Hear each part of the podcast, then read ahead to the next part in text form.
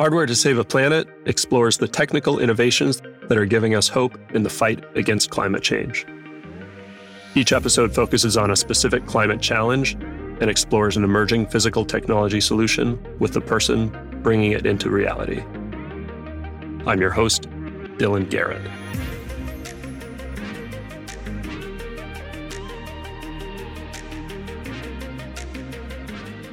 Hello and welcome to Hardware to Save a Planet. I'm excited to have Paul Gross here today to talk about his company, Remora. At Remora, he and his team are building hardware that lives on semi trucks and intercepts their emissions from their tailpipes. The cool thing about this is that if the trucks are using biofuels, Remora's solution actually makes them carbon negative.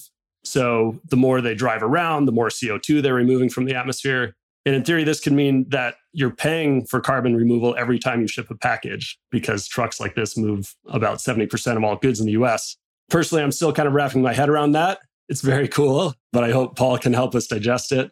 Just to quickly introduce Paul, he's been named to Forbes 30 under 30 for what he's done with Remora, which he started working on in college. And I love the story of Paul founding Remora because I think it shows an amazing curiosity and persistence to make the world a better place. So I'm hoping we can get into the details of that story. Welcome, Paul. Thanks for joining. And maybe just a good place to start is to hear that story. Thanks so much for having me. Yeah, thanks a lot for joining. How did Remora come about? So I was finishing up college and I thought I wanted to go into politics. I thought that that would be the best way to make an impact on climate change, to work on political campaigns and try to help get the right folks elected. But I got a little bit frustrated with just the, the slow pace of change in politics and decided I maybe would want to start a company instead. Maybe that would be a better route to impact on climate. And I got really obsessed with this idea of capturing carbon emissions from vehicles' tailpipes. I was asking myself, why is this not already happening? And so I did a bunch of research to understand why it wasn't possible because it seemed like clearly it couldn't be possible if no one was doing it. And I came across my co founder Christina's work in her PhD dissertation from the University of Michigan. So she had spent years funded by the EPA figuring out that actually mobile carbon capture on semi trucks was possible. Uh, she pioneered this whole new field. She became a world expert in the technology. And I did not at all think that she would join me in starting this company. I just wanted to reach out to ask her some questions about her research. But she and I really hit it off. And then I wrote her a business plan. We talked some more. And she decided to quit her job at the EPA and come join me to start Remora. And then we recruited my co founder, Eric, who has a background building diesel trucks, prototyping electric and hydrogen semi trucks. And the three of us started the company. That's amazing. So you saw this as a problem and then did the, you went beyond the sort of Googling what could possibly happen and you found this dissertation. I just love that story. Can you talk a little bit? So, what was it about? Because I'm sure you came across other things as well in your research. What was it about Christina's approach or what you found there that really stood out to you? Well, I think the important thing about a dissertation is it needs to be focused on the real world. And it needs to be focused particularly on a problem that we can solve now. Like that was the thing I was looking for. I think basic research is super important. It's great that people are working on stuff that's going to have an impact 20 or 30 years out. We really need that kind of work. A lot of PhDs should be on topics like that. But I think the thing I was looking for is hey, this is a really urgent problem. We are facing the worst heat waves, the worst droughts, the worst floods that we've ever seen in any of our lifetimes. And we can't wait 20 years to bring out all the solutions. And what I loved about this idea was that it's ready to go now. We don't need any more scientific breakthroughs. We're putting these on trucks right now, and we could actually have a huge impact without waiting 10 or 20 years, without it always being around the next corner. Let's talk about that mm-hmm. impact. So, can you kind of help put it in the perspective of the bigger problem here? How big of a problem is the tailpipe emissions of semi trucks relative to our overall emissions? So, as you mentioned in the intro, semi trucks move 70% of all goods in the US. So, almost everything around you has been on a truck. And they belch out a crazy amount of carbon dioxide. There are 2 million of them in the US alone. 340 million metric tons of carbon dioxide are created every year just as they drive around. So, to put that in perspective, that's 5% of the entire US carbon footprint, which is just a sort of mind blowing amount of carbon emissions when you think about all the other things that go into the US carbon footprint. And if we can come up with a single solution that works for all of those semi trucks, I mean, that would be an enormous chunk out of the US's carbon emissions and carbon emissions around the world. Yeah, it's interesting. When I first heard about this, I sort of looked up how many semi trucks are there relative to other cars. And it's, I think it's like 1% of total automobiles in the US or something like that, right? It's less, yeah. Or less, but they have this massive outsized impact exactly. on emissions. Yeah. And I guess I've been looking at this space and we've had some other people on the show that do direct air capture or carbon capture in other ways. And just quickly, like direct air capture is sort of capturing, sequestering carbon or capturing carbon from the atmosphere, just ambient air. Can you talk about why you went down this route of doing it at the source? Totally. So both approaches are incredibly important. And I think there's some really cool companies working on direct air capture. We absolutely need direct air capture and other forms of carbon removal. The reason I focused on semi trucks and capturing CO2 from semi trucks is that those emissions aren't going anywhere soon. Semi trucks, whether we like it or not, are needed to move goods around, and they're going to be needed for a while. They're really hard to decarbonize, so we can't easily electrify them or convert them to hydrogen. And if we can capture CO2 at the source, that's just a lot easier than pulling it out of the atmosphere. You know, if you CO2 coming out of a semi truck is 13% of the entire exhaust stream, whereas CO2 in the atmosphere is 0.04% of the atmosphere. So it's just kind of intuitively a lot easier to filter something out of a stream where it's 13% of that whole stream rather than like letting it scatter into the atmosphere and then having to filter the entire atmosphere to get that CO2 back. I think the other exciting piece that you alluded to is that our solution can actually convert to carbon removal, where we're actually taking carbon dioxide out of the atmosphere if we're pairing our solution with biofuels. I think that's a really exciting longer term possibility. Yeah. And just on the topic of pollution generally, I know pollution also that we have the greenhouse gas emissions, we also have like NOx and SOx. Is does your system address pollution generally as well? Yeah, there are not a lot of SOx emissions coming out of semi trucks these days, but there certainly are NOx emissions. And our system, we think, will reduce NOx emissions out of semi trucks by at least 75%. Um, so it's an incredible NOx emissions reduction as well. We think it could be higher. So this is absolutely having the kinds of co benefits that we'd want to see from a serious solution for the space. Can you give us the kind of rundown of how it all works, what it looks like, what the whole system does?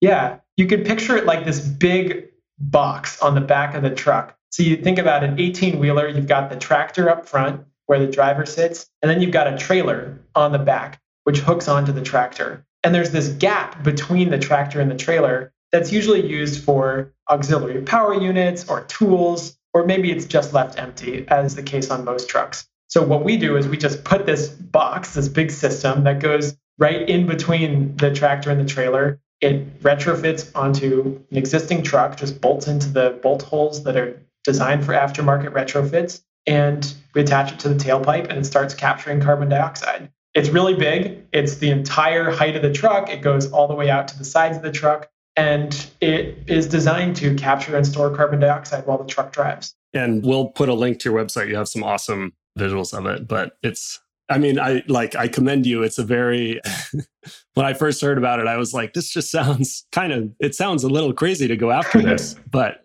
it's really cool what you've accomplished. And I guess the kind of big one of the big trade-offs you must be dealing with is yeah, you have a much higher concentration of CO2 right there at the source, but in order to get it, you have to build a system that actually lives on trucks and can move around with trucks and go through all the kind of environmental hardship that trucks have to live through. And I, I, imagine that in and of itself is a big challenge. Yeah, these trucks drive a lot of miles every year and they go over a lot of potholes. So it's a tough engineering problem. Yeah. So the other piece of this then is these trucks are driving around and capturing CO2 as they're driving. And then I imagine these tanks, you have tanks of CO2 that are filling up so there's got to be a sort of infrastructure piece of this to empty the tanks or to swap out full tanks with empty ones. What does that look like? You bet. We install offload tanks at our customers' distribution centers. So they run round trips and then they offload the CO2 at the end of the day. And that is as simple as the driver pulls up to the offload tank, attaches a hose to the device, device pumps the CO2 out automatically, and then the driver detaches the hose, and that's it. So you don't have to take anything off the truck or put anything new on the truck. And the whole offloading process just takes 15 minutes. So it's very fast. You can do it while you're refueling. And I think the most important thing to know is these CO2 offload tanks are off the shelf bulk carbon dioxide tanks. We can just buy a bunch of these and deploy them anywhere. There's no custom infrastructure here. There's no grid upgrade required. These, these can operate anywhere. And as we scale up, we'll be installing them at truck stops and other spots where we can easily allow trucks to offload their CO2 while they're driving around, while they're doing long haul routes. But we're starting with our customers' distribution centers because that's kind of the simplest way to prove this out. Let's talk about the business model a little bit. So, this is a big piece of kit. I imagine it's fairly pricey. Are you selling that directly to trucking companies? We are. Our business model is really simple. We sell the device upfront to a partner like Ryder. So, Ryder is the largest trucking company in the world, one of our initial pilot partners. And then we split the revenue from the CO2 50 50 on the back end. So, we sell the CO2, we generate carbon credits when we sell it, and then we share that revenue 50 50 with Ryder. So, the device pays for itself in just a couple of years with that revenue. And then we use our half to cover the CO2 transport and all the infrastructure required.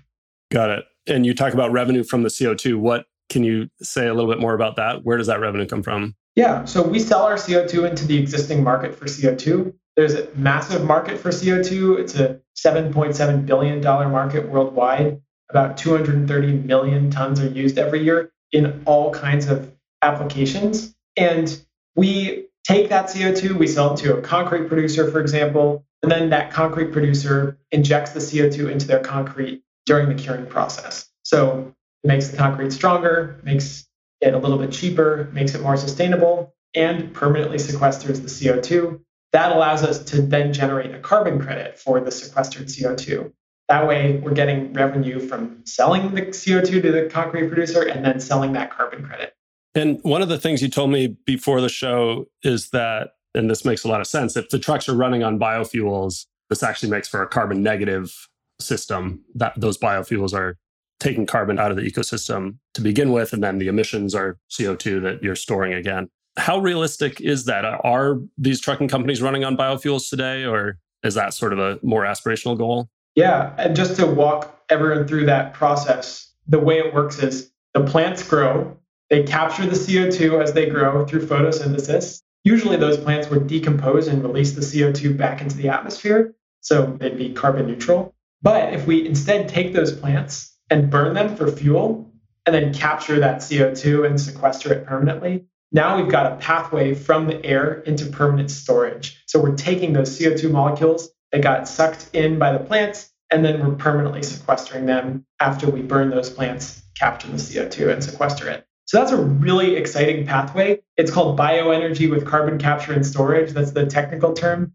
And it's, it's one of the most recommended ways of removing carbon dioxide from the atmosphere. And we think it's going to be one of the cheapest as well. And that's what's so exciting about this. We can use existing fuels, existing trucks, and our technology to remove carbon dioxide from the atmosphere. So we don't have to build all of these massive plants, breaking ground, doing construction, and all the rest. In terms of how biofuels are working today, there are plenty of trucks running on biofuels. Biofuels are widely available. There are large biofuel companies. There are a lot of issues with current generation biofuels. For example, we want to make sure that we're not using up arable land to grow the plants required for biofuels. We want to make sure we're not diverting water from communities that need it. We want to make sure that we aren't cutting down trees to use land that was actually sequestering carbon already. So there are a lot of things to think about with biofuels. But I think there can be a really great biofuel solution or renewable natural gas or some other low carbon fuel and when you pair that with our technology, it's just a really exciting solution. We can even turn CO2 back into diesel and have a circular solution. Oh, interesting. Can you say a little bit more about that? Sure. So there are a number of companies right now working on turning CO2 into a number of different fossil fuel based products, including jet fuel, diesel, even things like yoga pants and laundry detergent. Some of the leaders in the space are LanzaTech, Twelve, and that's really exciting work that could pair with our technology. We would hand them the CO2, they'd turn it into diesel, and then they'd put it back in the truck. Awesome. And I understand even if trucks aren't using biofuels, this is still a really important or could be a really impactful solution, right? Like what I've learned is we need to stop emitting as soon as possible. Even if we were to stop emitting today, we have a bunch of CO2 to, to remove from the atmosphere. So, absolutely. I understand you have some trucking companies signed up for pilots already. You mentioned Ryder, I think that's one of them. Can you talk a little bit about what it is, what's getting them kind of excited about this? What's kind of the, the value they see? Are they seeing it as a revenue opportunity? Is it more about aligning with corporate sustainability goals? Well, I think the first thing is that the world has really woken up to the reality of climate change. Just in the last couple of years, I think we're seeing this enormous exponential growth in corporate climate commitments. We're seeing a lot more people show up to the polls voting on climate as their number one issue. We're just we're seeing people all around get really worried about the kind of crazy situation we're in. It's pretty terrifying. You know, I grew up in San Francisco and we didn't have wildfires one month out of the year when I was growing up. Now that's the reality in California. It's really scary. So I think everyone's seeing that. And I really commend the folks that we work with in the trucking industry who are just so ahead of the game on taking action on this huge problem that we're facing. I think they are hearing the urgency from their customers who are the shippers. So for them, it's this sort of brilliant investment in a competitive advantage. Their shippers are all asking them, What are you doing to reduce my carbon emissions? And the trucking company needs to have a good answer. Otherwise, you know, maybe the shipper is going to go somewhere else. And so I think the very smartest trucking companies are going to invest now in decarbonization technologies because they know that that's going to be required in a couple of years in order to keep the business of all of the most desirable shippers. So it sounds like a big driver is kind of wanting to do the right thing and some sort of almost voluntary and pressures from their customers. Can you talk a little bit about the financial side of it? So they actually I they pay up front, but it sounds like they share in the revenue from the CO2. How does that play into their decision? What's the payback time?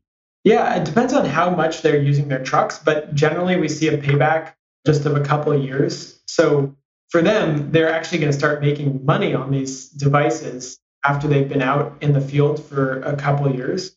That's an incredible opportunity. And I would say more generally, it's rare to see a decarbonization technology that doesn't have a green premium, where you don't have to pay more to get that emissions reduction. So to have something that's cost neutral or even potentially revenue generating, I mean, that's a really rare opportunity for these companies. And I think that's why they're jumping on this and investing in, in the technology for their fleets. And I imagine one thing these companies are keeping an eye on is electrification.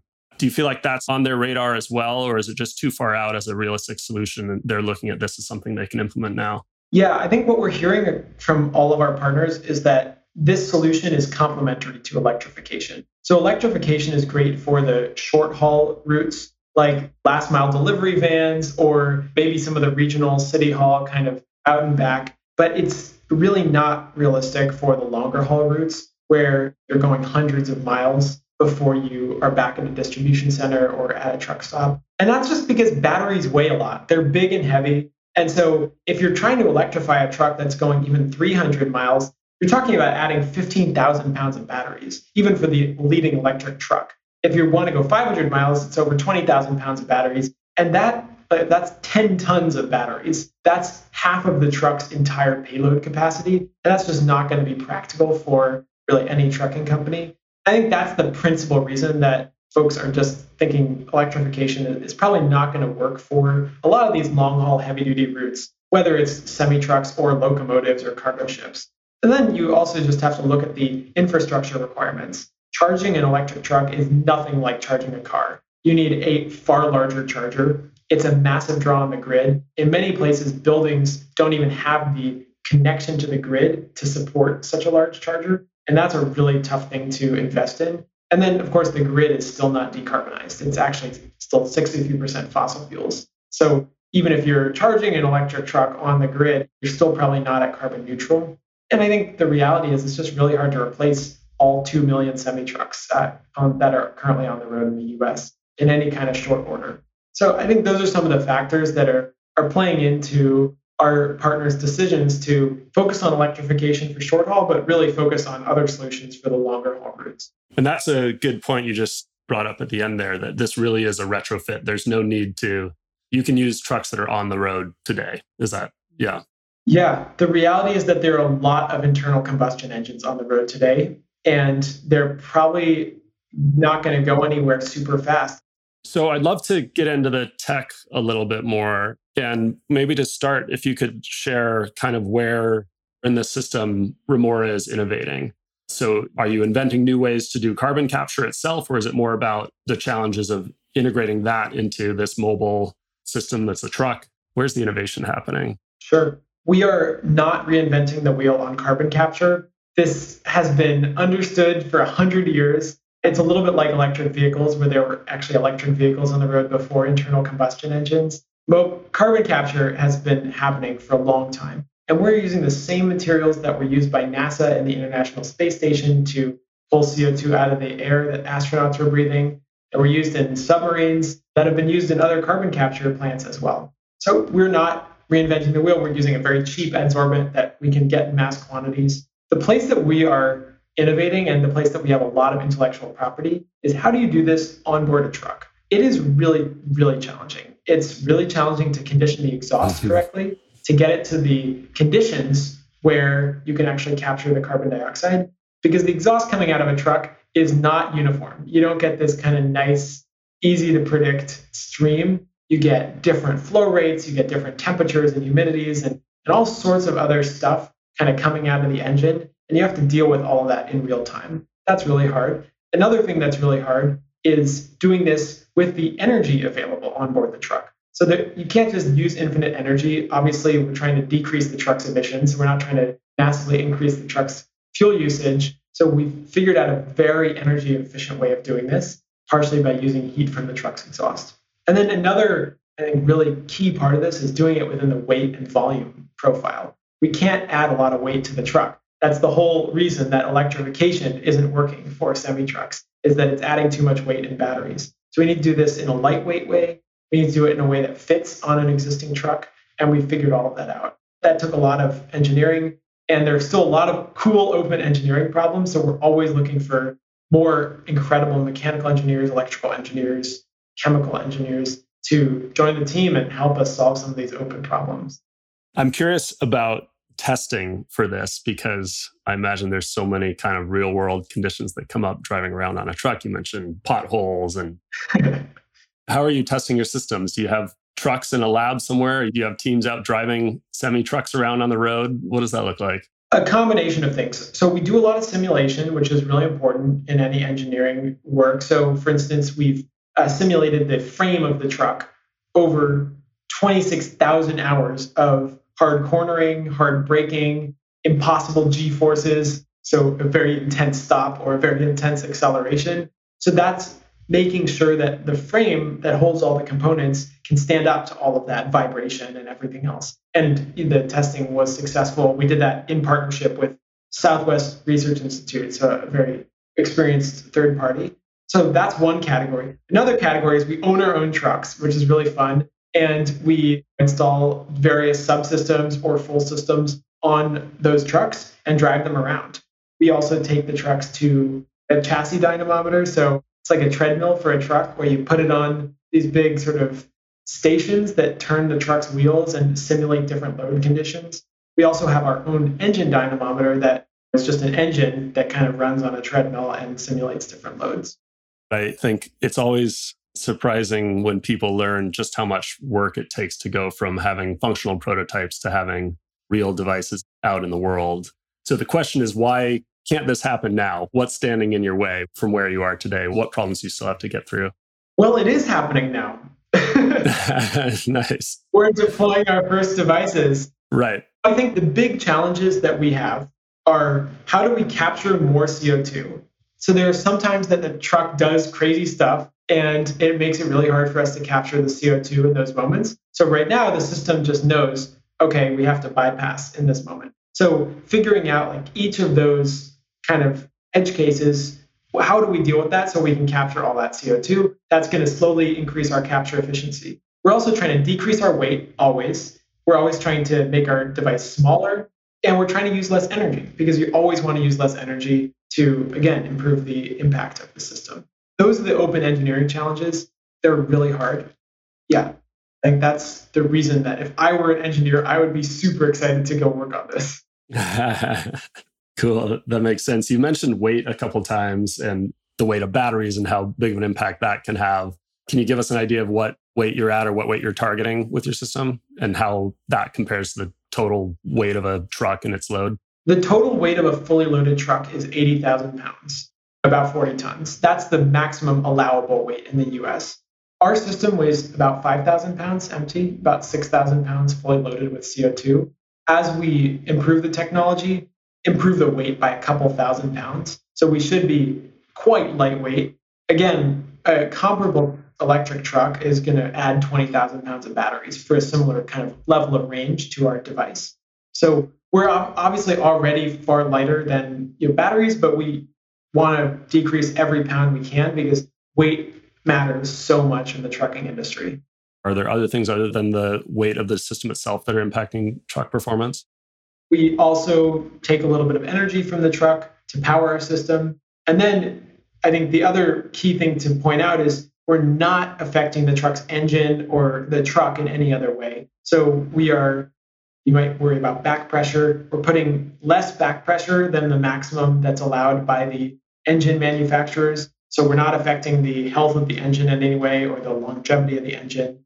We're not changing the emissions from the engine. And then we're not impacting the truck. So we're using the existing bolt holes for aftermarket retrofits to bolt onto the truck. We're following the OEM's bodybuilder guidelines. So we're not going to be affecting the frame or, or anything else about the truck by installing the device. Cool. Thinking about the future, where do you see Remora in the next 10 years?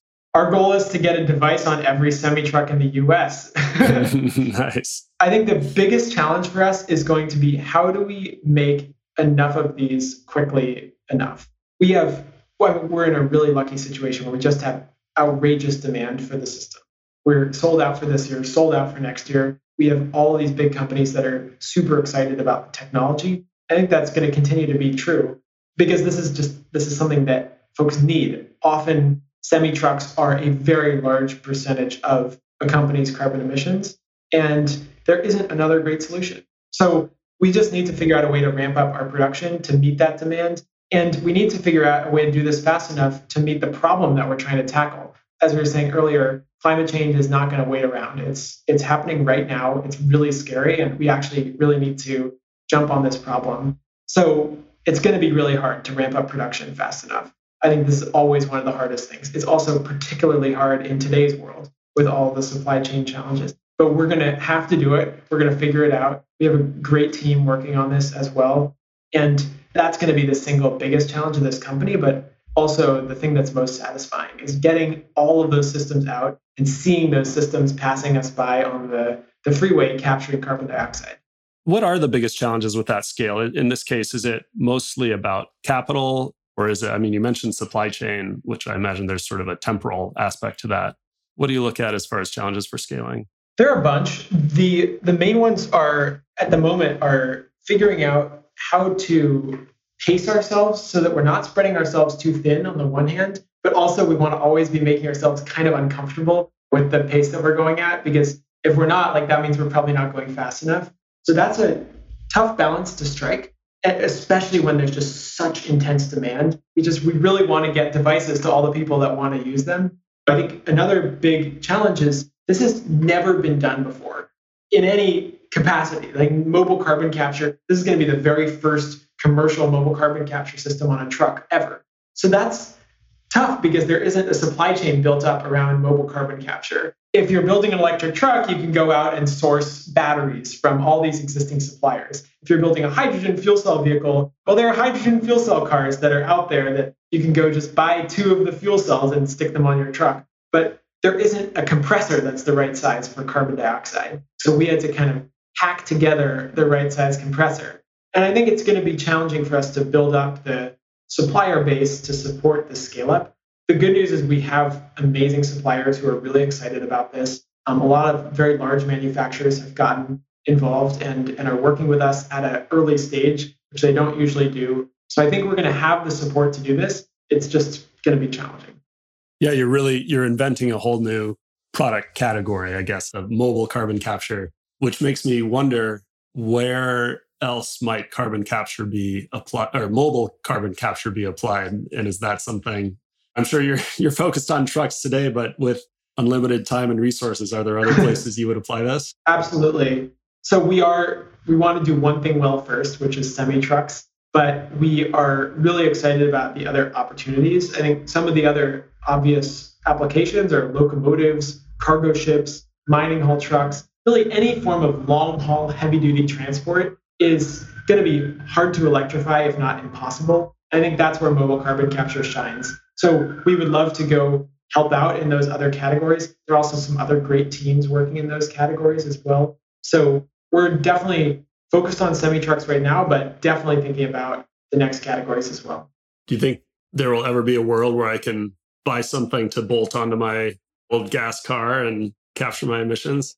I hope not. I hope that electrification is fast enough for light duty vehicles that we don't need to build a mobile carbon capture system for cars. And I think it will be. I think electrification is a really great solution for cars. It's a great solution for delivery vans, school buses. I hope that it proceeds fast enough and we don't run into bottlenecks with the global supply of lithium or the capacity of grids in certain parts of the world.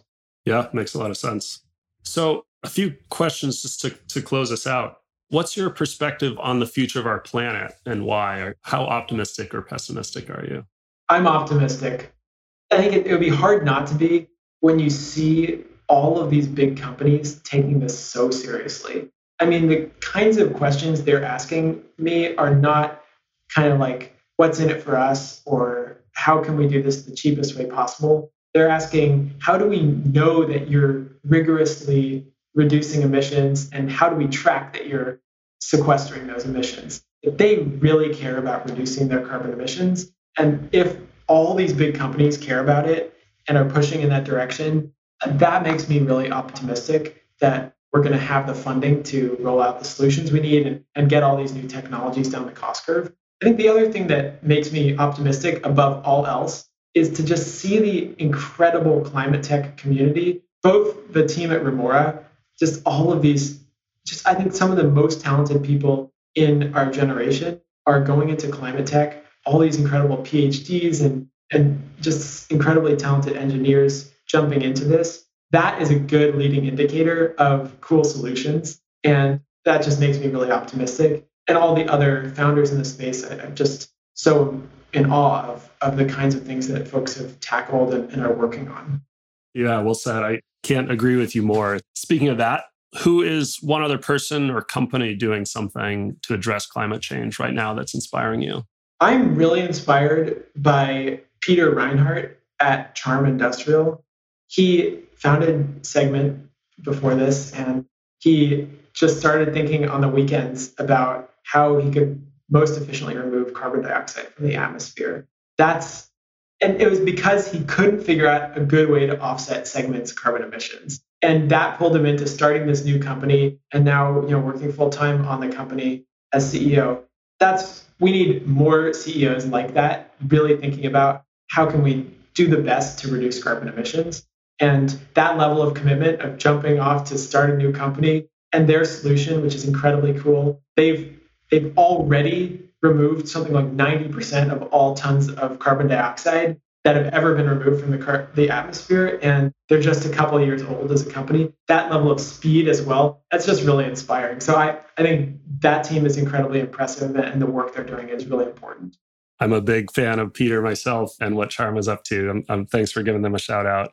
You remind me of Peter actually in your story, finding a problem that you just think ah, somebody should be out there solving this, and then kind of following that thread and, and continuing to follow it until here you are running a company getting after it. I just love that that drive and that curiosity and that persistence to make a solution where there should be one.